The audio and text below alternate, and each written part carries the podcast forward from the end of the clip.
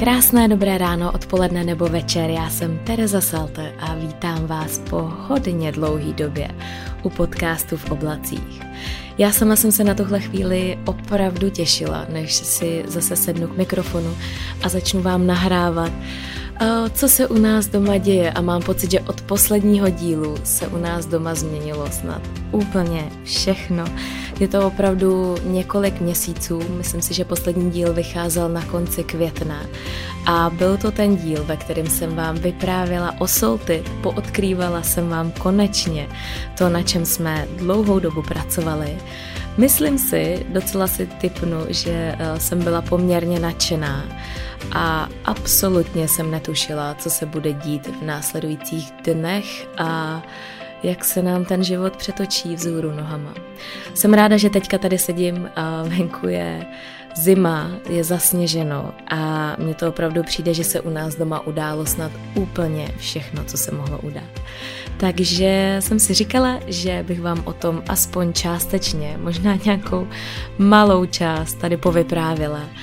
Nemám na to moc času, protože je neděle a Uh, já ji chci věnovat klukům, chceme jít ven, chceme jít sáňkovat, jestli to do té chvíle nerozmrzne, když tady budu nahrávat podcast. To jenom v případě, že bych se opravdu hodně rozpovídala. A tak uh, doufám, že pochopíte, že ten dnešní podcast nebude úplně nejdelší. Doufám, že nebude nejdelší. Každopádně těch témat je hodně, který mám a a je hodně, eh, kolik toho mám na srdci, takže myslím, že se můžete těšit na pravidelnou, doufám, a teď jsem si zase naběhla, minimálně na nějakou dávku podcastů a já se na ně těším moc, protože myslím si a doufám, že v tom možná něco najdete, co vám buď pomůže si užít ten každodenní bezstarostný život, a nebo vás tak trošku popíchne v těch náročnějších dnech, jak to třeba zvládnout, i když já úplně nevím, jestli mám na to správný recept, ale minimálně mě samotný pomáhalo poslouchat tyhle příběhy a vědět, že v tom nejsem sama. Tak vítejte v oblacích.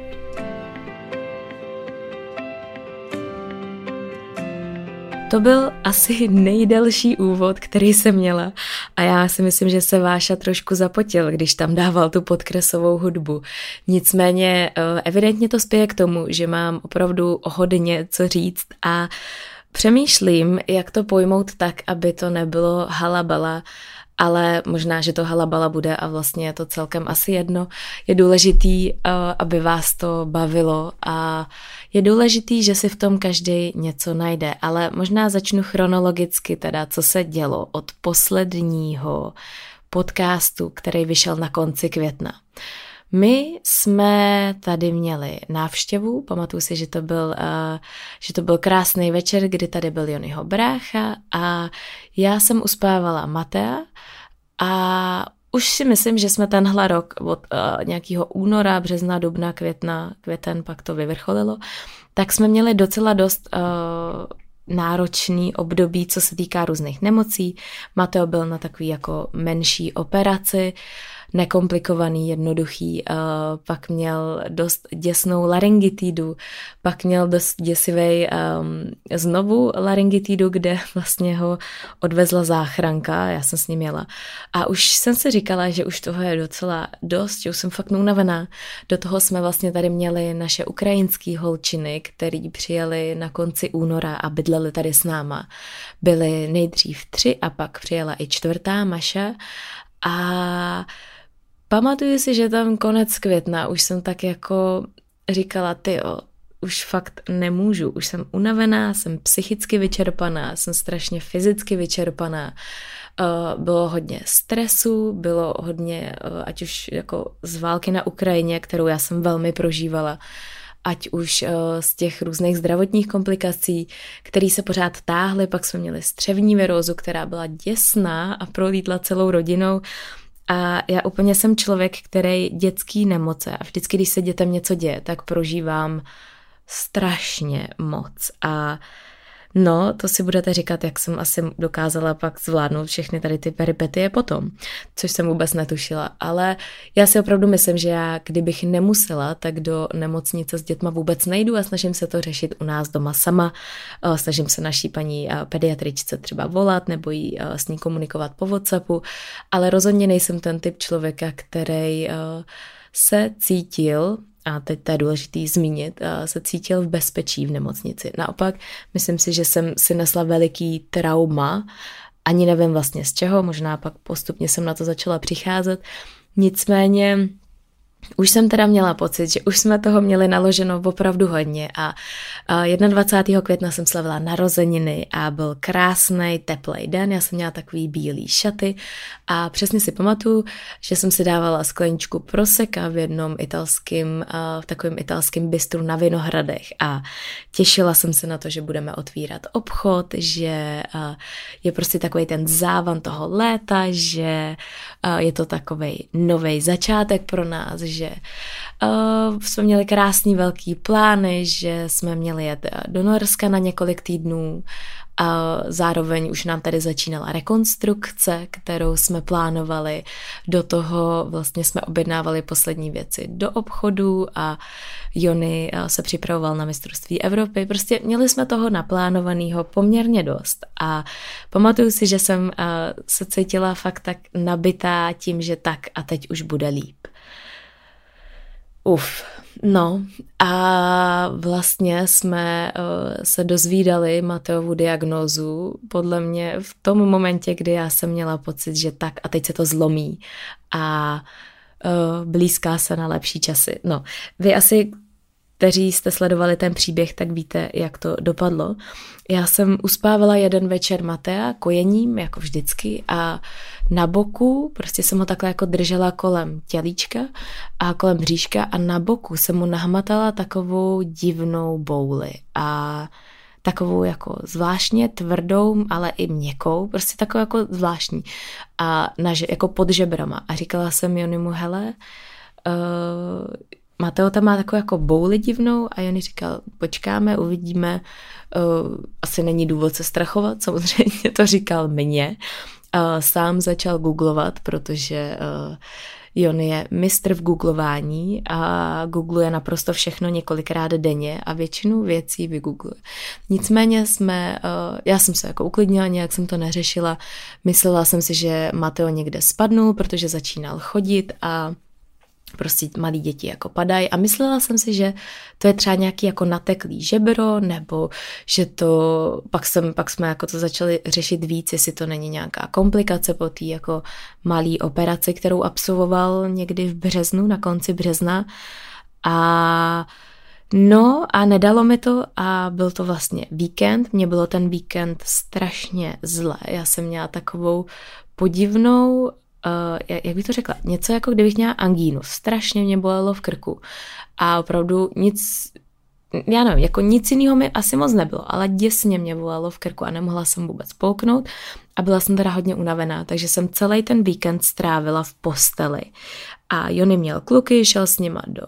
muzea a byli, byl tady zrovna Jonyho tatínek s bráchou, takže šli na večeři do Picanova, kde si to hrozně moc užili. Jony mi posílal fotky, já jsem byla spokojená, že kluci měli krásný víkend. No a v pondělí jsme jeli teda do Motola, abychom to pro jistotu zkontrolovali, abychom si prostě byli jistí, že to nic není. No a vlastně já jsem to měla uh, přes moji kamarádku, která pracuje v Motole a která nás, uh, která vlastně nás vyšetřovala, protože pracuje na pediatrii a poslala nás na sono, a no, a to už se děly věci, protože na tom sonu hnedka uh, takový mladý kluk, uh, pan lékař, kluk, uh, prostě pan doktor takový mladý volal primářku, aby se na to šla podívat, což už uh, jsme asi tušili, že to úplně není dobrá zpráva, pak jsme několik minut čekali a vlastně to byla ta naše kamarádka. Což tímhle mě to bylo tak hrozně líto, že jsme vlastně jí postavili do takhle těžké situace, protože to byla ta moje kamarádka nebo naše kamarádka, která nám říkala tu Mateovu diagnózu. A já si přesně pamatuju, že jsem se dívala na ty hodiny v Motole, kde bylo 30. května. A říkala jsem si, páni, já nevím jak, ale prostě, ty tenhle den si možná jednou budu pamatovat. Úplně mě to takhle jako blesklo hlavou. A pamatuju si, že jsem jako první volala segře, a nebo jako první, tam se prostě děly věci, že vlastně nás hnedka poslali do pátého patra, uh, kde vlastně nám ještě paní uh, lékařka na onkologii vysvětlovala, co to je, že je to zhoubný nádor uh, na obou ledvinách, že uh, je to léčitelný, říkala nám, jaký jsou prognózy, říkala nám, vlastně já to mám hodně tak, já jsem byla taková, uh, já nevím, myslím si, že dost apatická, hodně jsem jako tulila Matea a říkala jsem si v hlavě, že to musí být dobrý, že to prostě bude dobrý. A myslím si, že oba s Jonem jsme jednali trošku jako roboti, že jsme byli hodně mimo, ale zároveň jsme prostě byli tam pro Matea. Nikdo se tam nehroutil v slzách, nikdo, já nevím, to je taky jako každý tady na tu informaci reaguje úplně jinak a já si myslím, že kdybyste se mě zeptali předtím, jak bych si sama sebe představila, když mi řekne, že moje jedna, jedna a půl letý eh, dítě má zhoubný nádor na ledvinách a že eh, nám začíná léčba, která bude komplikovaná a velmi dlouhá, tak jsem si sama sebe představovala, že tam budu se skládat jako v slzách, ale to se nedělo a myslím si, že je to přesně to, jak lidský jak vás lidský organismus a hlava brání a vy víte, že tam jste pro to dítě a nemyslím si, že je nějaká jako dobrá reakce, špatná reakce nebo jakákoliv reakce, jenom uh, prostě každý na to reaguje. Jinak, jenom mě to překvapilo, jak jsme s Jonem byli velmi prostě klidný a myslela jsem si, že budu reagovat úplně jinak, když jsem si třeba představovala, a to já si představuji hodně často, takovýhle jako podivný scénáře. Ale tím, že uh, Mateo nebyl v žádných bolestech, že tam nebyla nikde krev, že se nedělo nic dramatického, tak to podle mě bylo hrozně náročný v té hlavě si to zpracovat, že se něco takhle jako šíleného děje a myslím si, že nás v tom držel i fakt, že jsme si nedokázali představit, co nás vlastně čeká v těch následujících dnech. Všichni byli úžasný, empatický, hodný a vlastně vysvětlovali nám tam hodně věcí. Pamatuju si, že tam byl takový moment, kdy uh, se paní doktorka ptala vlastně na naše rodiče, na anamnézu našich rodičů a vím, že tam byl ta velmi náročný moment, kdy jsem říkala o mojí mámě, tak um, to mě tak trošku rozsekalo ještě víc v té situaci, protože paní doktorka se na mě podívala takovým velmi jako pohledem, páni, tak vy máte naloženo. A nicméně my jsme mohli ten večer jet domů a vyspat se. Vyzvedávali jsme Vilího, taťka můj vyzvedával Vilího, jeli jsme domů a bylo to všechno hrozně zvláštní, pomalý.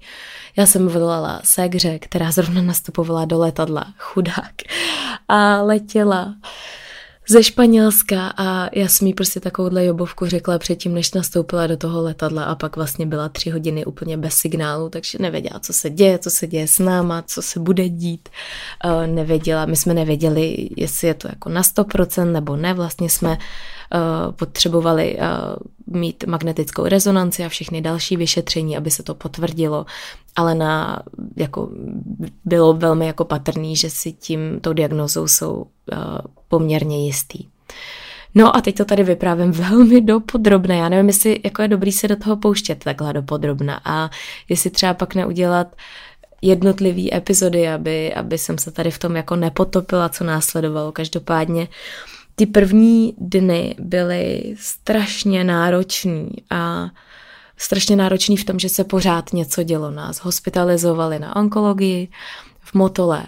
um, kde jsme dostali takový malý pokojíček a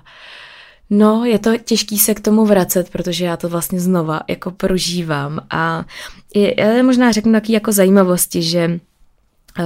jsem dlouho čekala, nebo dlouho možná, pro někoho to není jako dlouho, ale že jsem vlastně dlouho si to nechávala pro nás, pro úplně jenom úzký okruh lidí a až nějakýho, jo, až na den dětí, nebo až mě to připadalo, že to bylo strašně dlouho, protože když vlastně jste v motole a podstupujete tam různý vyšetření, teď tam mluvíte s těma lidma, všechno je to pro vás nový, jste z toho vyukaný, teď uh, oni zaváděli Mateovi kanilu a, a zavodňovali ho a, a vše pořád ho někdo měřil a měřili mu tlak a tak a my jsme se potřebovali všechno naučit. Tak mně přišlo, že jsme tam byli prostě strašně dlouho, než já jsem to vlastně tenkrát oznámila na Instagramu, kde jsem vlastně napsala takovej, k takový černobílý fotce jsem dala post uh, o tom, co se stalo, jaká je diagnoza, co nás čeká, co jsme ani vlastně nevěděli. A pamatuju si, že první moment, který jsem fakt hodně proplakala, a je to zvláštní, tak byl ten, když um, přišli klauni do, do našeho pokoje a vlastně foukali tam bublinky a zpívali Mateovi nějaký písničky a pro mě uh, tady ti nemocniční klauni byl prostě nějak se mi to v té hlavě seplo, že tohle je ten moment, kdy vlastně se to opravdu děje. A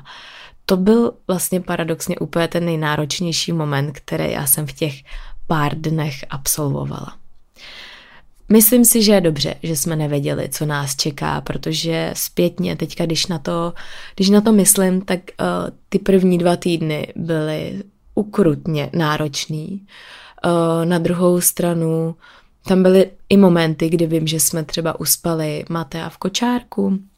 Zaparkovali jsme ho dole u nádherného nového hřiště, eh, který tam postavila nadace Pink Bubble a my jsme tam s Jonym leželi na sluníčku, měli jsme kafe z automatu, to jsem ještě zdaleka nevěděla o kavár, kavárně v Motole.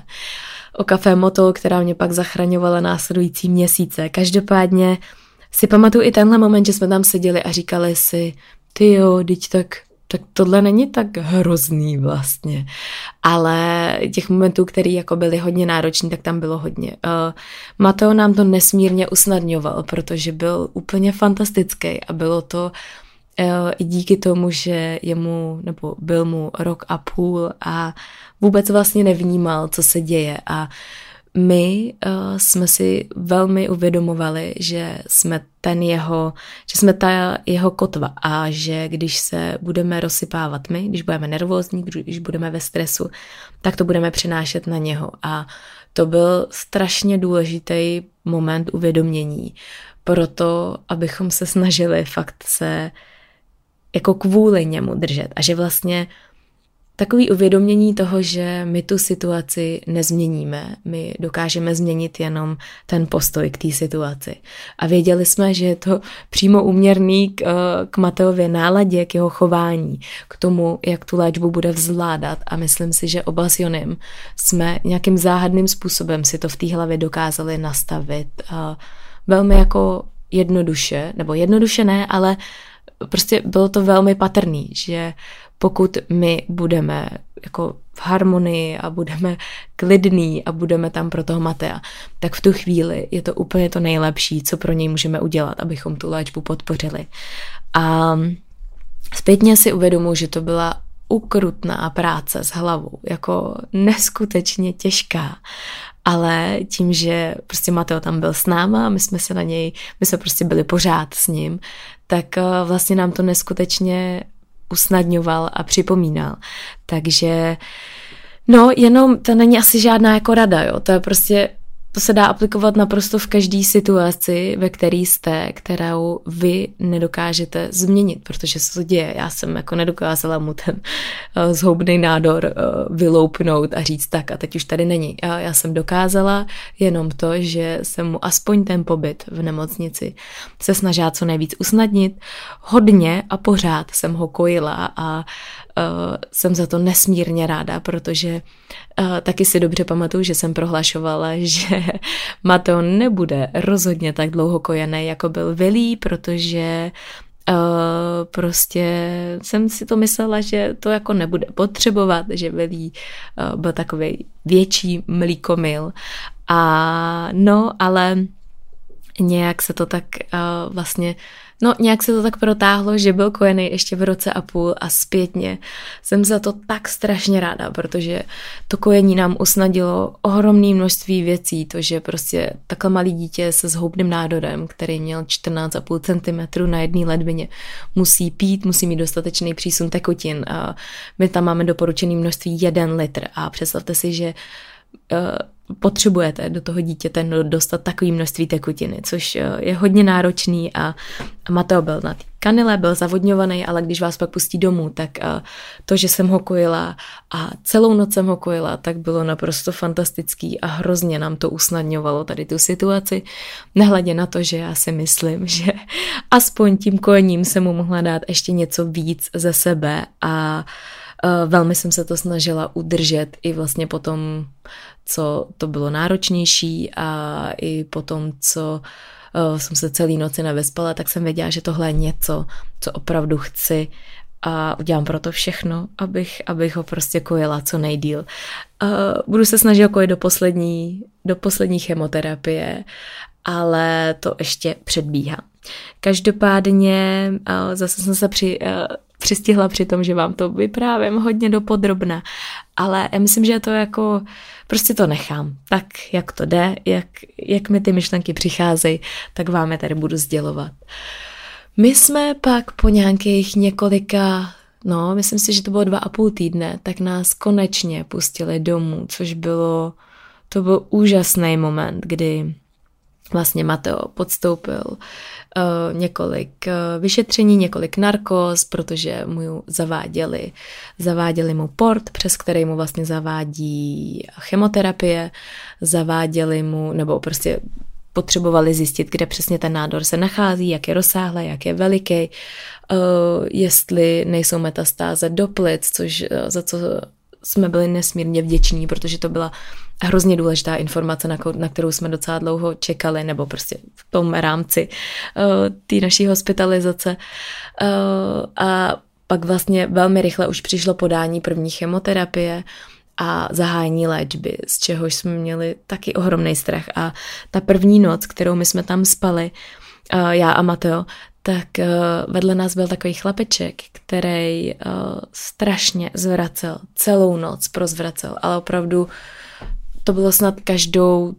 hodinu nebo každý dvě hodiny a já jsem vůbec nespala, protože jsem měla strašný strach, že takhle to teda probíhá potom, když to dítě dostane chemoterapii. A strašně jsem se toho bála a byla jsem opravdu, bylo to děsný. Fakt to bylo děsný protože jsem vůbec nevěděla, jak to zvládnu a představovala jsem si, koukala jsem na toho Matea, který tam spal napojený na všechny ty kabely, kapačky, měřený, několikrát mu za noc byl měřený tlak. A představovala jsem si, že tohle nás teda teďka čeká v několika měsících. A ráno, když jsem se tam bavila s paní lékařkou, kterou která znova nám vysvětlovala, co se děje a znova nám popisovala tu diagnózu a nechala nám se, aby jsme se ptali, tak jsem se jí ptala, jestli teda uh, takhle to probíhá u většiny dětí, že po té chemoterapii takhle hodně zvrací, že jsem slyšela chlapečka tady jako vedle nás a, a že se toho strašně bojím a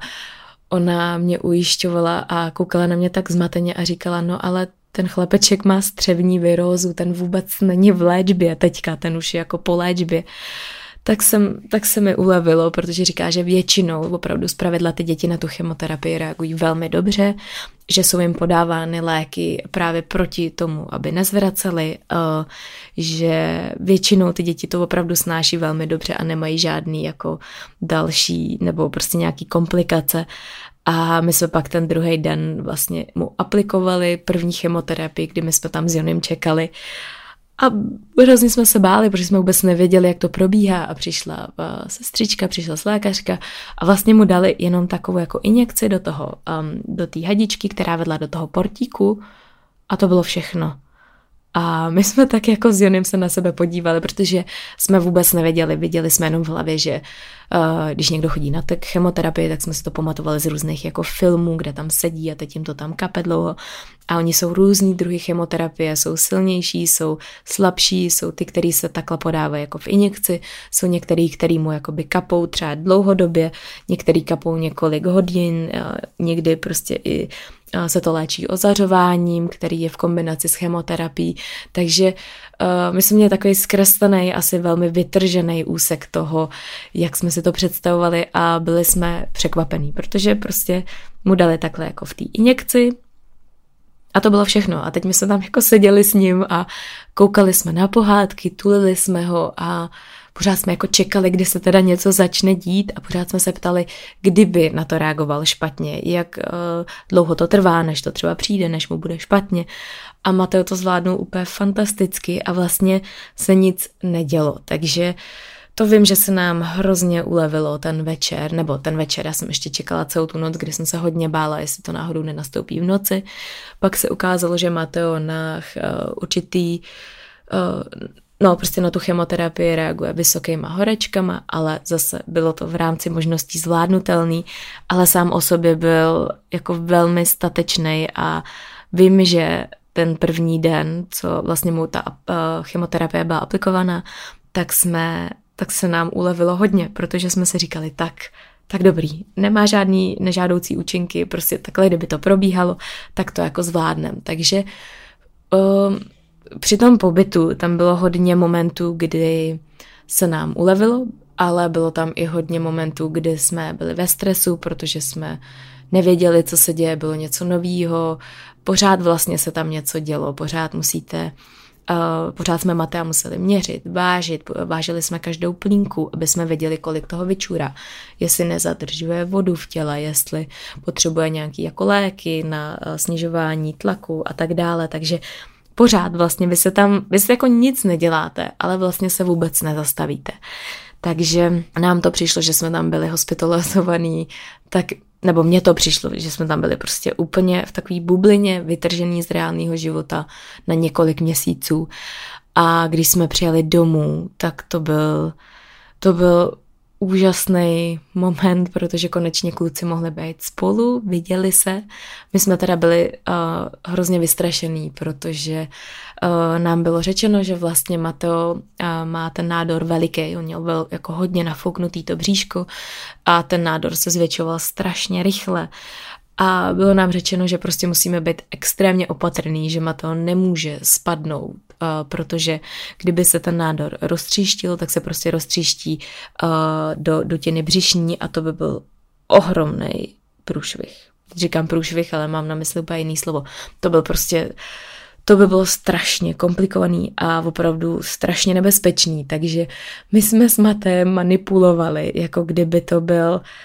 já nevím, chlapeček z porcelánu. Prostě kdybyste nás viděli ty první dny, my jsme ho radši ani jako ani skoro nezvedali, jo, protože, nebo když jsme ho přebalovali, tak ono, pak už asi ho to docela bolelo,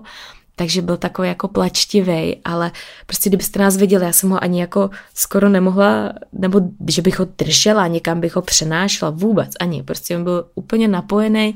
na ty všechny hadičky, což bylo, my se z toho bylo hodně vystrašený, abychom nějakou jako sondu nevytrhli, nebo něco, co bylo napojené v tom portíku. A bylo to hrozně komplikovaný, takže my jsme tam prostě na pár metrech takhle jako žili a snažili se zabavit rok a půletý dítě, který samozřejmě bylo velmi akční a aktivní a chtělo objevovat svět a o, takže nás zachraňovali pohádky, zachraňovali nás knížky,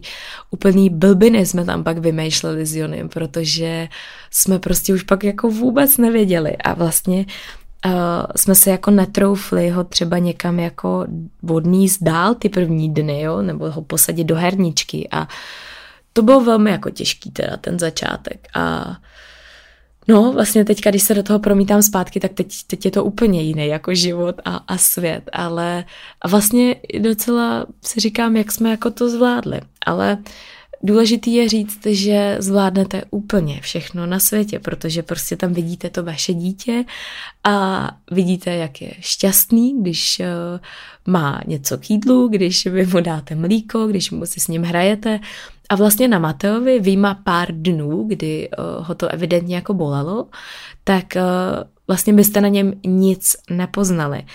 A to bylo hrozně matoucí si tohle srovnat v hlavě, protože vaše dítě má děsivou, prostě strašně jako komplikovanou diagnozu a vlastně je to taková jako asi největší, nebo jedna z největších nočních můr, který ten rodič prožívá. A vy tam koukáte na to dítě, který je šťastný, směje se a vůbec netuší, co se děje. Takže v tomhle vlastně my jsme se párkrát jako přistihli, že já nevím, jestli jsme si jako neuvědomovali, jak je to jako náročný, jestli nám to nedocházelo, jestli nás ta hlava opravdu takhle jako bránila, nebo jak, jak to vlastně bylo, ale Mateo, když to řeknu takhle prostě na plnou pusu, tak já jsem byla mnohem víc vystrašená v momentě, kdy měl prostě záchvat laryngitidy a kdy se dusil a kdy já jsem vála záchranku a on mi pomalu, on, mu, on mi začínal modrat a nemohl se nadechnout, tak ten moment byl pro mě akutně, se mu prostě něco jasně jako dělo. Ale uh, tady se mu vlastně nic nedělo viditelného, co já bych viděla, mimo to, že teda měl všude sondy a, a, a tak a, a museli jsme mu měřit tlak a všechny tady ty věci, tak jako na něm nebylo nic vidět, že by se mu něco dělo což si myslím, že usnadňovalo tu situaci hrozně moc a byl by to asi úplně jiný případ, kdyby tam ležel nemohoucí, bylo by mu špatně a vy viděli byste, že, že, že opravdu jako se něco děje, což samozřejmě se pak dělo potom, až když jsme třeba byli na operaci s ním a tak, ale tady v těch začátcích to bylo taky těžký si vlastně pořád jako to spojit dohromady. Ale jsem za to vděčná, protože nám to usnadňovalo tu situaci úplně nejvíc, jak asi mohlo. Pak, když jsme se teda konečně dostali domů a dostali jsme ten plán, dostali jsme tu skvělou zprávu, že budeme moct chodit na uh, chemoterapie ambulantně, což znamená, že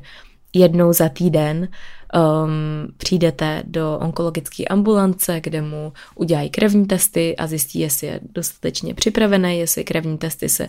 se mu drží, jestli ten krevní obraz je dobrý, aby mohl dostat tu dávku té chemoterapie. Uh, tak to byla úplně fantastická zpráva a vlastně jsme pořád měli něco, na co jsme se těšili. A že jako bude líp a mě teda i hodně pomáhalo při té hospitalizaci to, že jsem Uh, já jsem se stala úplně závislá na ranní horký sprše po docela náročných nocích. Ty noci byly hodně náročné, protože uh, tam spíte na takovém rozkládacím křesle, který je poměrně nepohodlný, ale uh, a já jsem měla Matea u sebe, protože se celou noc kojil a pořád jsem ho pozorovala. Takže ty, myslím si, že jsem se jako téměř nevyspala ty první dva týdny. Uh, a neměla jsem vůbec chuť k jídlu, ale strašně jsem se těšila, když vždycky on ráno přišel a já jsem si mohla dát dlouhou sprchu, nebo dlouhou, prostě sprchu, horkou. Uh, moc dlouho ne, protože prostě tam se pořád něco dělo, někdo tam chodil na vizitu, s někým jsme se bavili, uh, někdo nám vždycky říkal nějaký plán z lékařů, sestřičky, tam chodili pravidelně měřit, my jsme všechno zapisovali. Takže zase taková pohoda to nebyla, ale vím, že horká sprcha mě držela hodně nad vodou a pak teda pak teda, když mi někdo přines kafe dobrý, tak uh, to jsem byla hrozně vděčná. A pak jsem přišla na to, že je tam rohlík point, do kterého já jsem se začala objednávat nějaké jako věci, ať už nějaký jako banán nebo snídaně, nebo uh, prostě nějaký sušenky z Artiku, takový jako malý drobnosti, který mi pomáhaly procházet ten den a hrozně jsem se na ně upnula a těšila jsem se na ně a Jo a ještě jedna věc, procházky venku, kdy, nebo procházky, buď venku, anebo do toho rohlík pointu. Když třeba Mateo usnul, tak se tam s ním lehl Jony a já jsem se šla projít a měla jsem na sebe taky ty velký sluchátka. Poslouchala jsem playlist, myslím si, že to byl 50, uh, eh, jak to bylo, 50 nejoblíbenějších uh, písniček, které aktuálně byly nejoblíbenější v nějakém norském playlistu. Některý byly dost děsný, ale byly takový prostě nakopávací, takový, no já to mám do dneška, to mám spojený, já když ty písničky slyším, tak mám pocit, že prostě mi to dodávalo strašně moc energie, odvahy a takový ty mateřský síly se být za to vaše dítě a udělat pro něj všechno na světě. Takže tyhle drobnosti, díky těmhle drobnostem a díky Bilímu, kterýho jsem občas potkávala, protože si tam, eh, ho tam někdo zavezl, aby si tam hrál na tom hřišti u Motola, tak to bylo taky úplně úžasný a to mi dodávalo hrozně moc energie.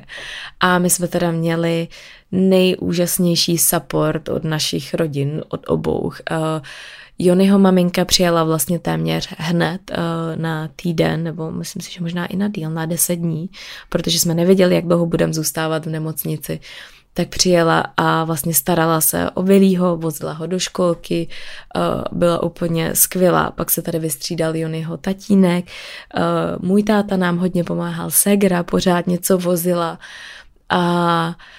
jako ten support byl strašně důležitý. A teda musím říct, že i ten support od vás byl úplně fantastický a vlastně musím se přiznat, že jsem si nedokázala představit, jak moc důležitý v tu chvíli byl pro mě a jak moc důležitý jako ty zprávy byly a to, že já jsem hodně na začátku přemýšlela, jestli vůbec tu cestu sdílet a říkala jsem si, ty jo, jestli jako k čemu to vlastně bude, jestli uh, to někomu bude pomáhat, jestli to bude pomáhat mně. A musím říct, že po tom prvním postu, který jsem tam dala, ze kterého jsem měla fakt strach, tak uh,